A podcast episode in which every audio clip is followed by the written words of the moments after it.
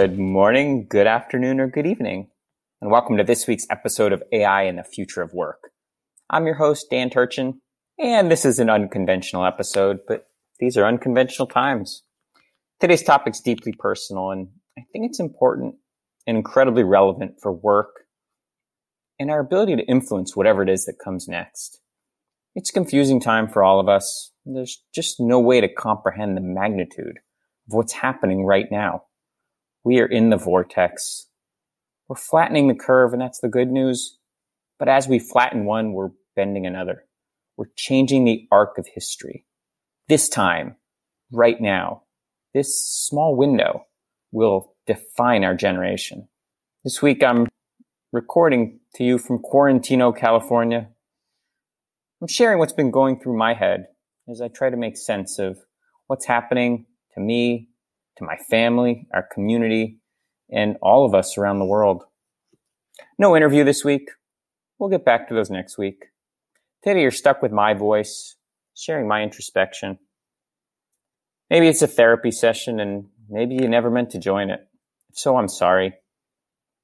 But maybe, just maybe it's an invitation to you to put into words what you're going through and how it feels. As I speak to you on Saturday, the 11th of April, 34% of the world's population is sheltering in place. 2.6 billion people have had their lives upended. We're flattening the first curve while preparing for the second, which will manifest itself in the form of mental health issues that will lead to productivity loss and absenteeism on a scale the world has never experienced. According to the World Economic Forum, people who are quarantined are very likely to develop a wide range of symptoms of psychological stress and disorder, including insomnia, stress, anxiety, anger, irritability, and emotional exhaustion. It comes as no surprise. How we prepare and respond is so critical. Like you, I'm trying to make sense of what the pandemic means for my family, but also for organizations, for communities, societies, humans, and most germane to this discussion for the future of work. Well, here we are five weeks into the quarantine. Personal protective equipment is sadly at an all time low, but human creativity and ingenuity are thankfully at an all time high. For some, isolation has made us sad or angry or just a little stir crazy. For others, it has provided a platform for fixing what was broken before. Things like class inequality, gender bias, a fragile healthcare infrastructure, and weak or sometimes non-existent mental health resources. The situation has made us scared, but it has also reminded us that we're compassionate, resilient, and united by our differences. The pandemic has had a similarly profound impact on organizations. Strong ones are using the lull to reinvent themselves, reimagine their roles in the global economy, and reawaken their souls. Seeing amazing teams in every industry bond and build together is a real source of inspiration. We're ripping apart and restoring the connective tissue of supply chains overnight. Supply chains that have been built up over a period of decades, if not centuries. Hotels are becoming hospitals. Rocket plants are making ventilator valves. Waiters aren't waiting for restaurants to reopen. Chefs aren't stewing over boarded bars. So many are asking the only question that matters. How can I help? What organizational psychologists call the structural functional systems theory basically says how effective organizations should communicate in terms of crisis.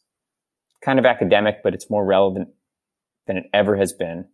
And it's being tested everywhere in real time. More than ever, hope is not a strategy. Leaders are convening their global teams more frequently and sharing updates more openly than ever. We're using powerful new technology to beam pets and families into meetings in one amazing global daily celebration of our humanity. We're using tools like online polls and interactive learning platforms to make it easier to innovate and get to know peers we'd never meet otherwise. I'm sure we all have a story from friends or colleagues about how something changed in the last few weeks and they got to know each other a little bit better. Work has never been less mundane. Routines have never been less routine. The future of work is more of this. Think less about Sisyphus rolling that boulder uphill and more about the Wright brothers or Amelia Earhart about to take flight. We often think of organizations as machines and of us as rotors and pistons powering the engine, an engine we don't control. It's time for a new metaphor. In light of the creative destruction we've seen over the past few weeks, it's time to think of organizations as organisms, living beings with unique and incalculable cognitive power, power to adapt to change. We're not cogs. We're organs pumping creative ideas that nourish the body and fuel growth. Days may seem long and dark, but we're learning lessons in real time that will forever change who we are and what it means to be vital parts of complex living systems. Now's the time to challenge the status quo. Now's the time a generation of leaders and a generation of transcendent organizations will emerge. Large organizations like Ford and Microsoft are evolving rapidly, but so too are small ones give you a couple examples. Our, our local improv group, the one that my wife performs with, now performs weekly live shows online. And they've introduced props and skits that just didn't work before. My daughter's theater group is preparing to stitch together video of each individual actor performing their lines and their songs into the first fully virtual production of guys and dolls. Talk about necessity being the mother of invention. Out of chaos, we're turning can't into must, and we're doing it every day. I'm inspired by what's happening on a global scale. The human toll is beyond words, and nobody asked for this global pandemic.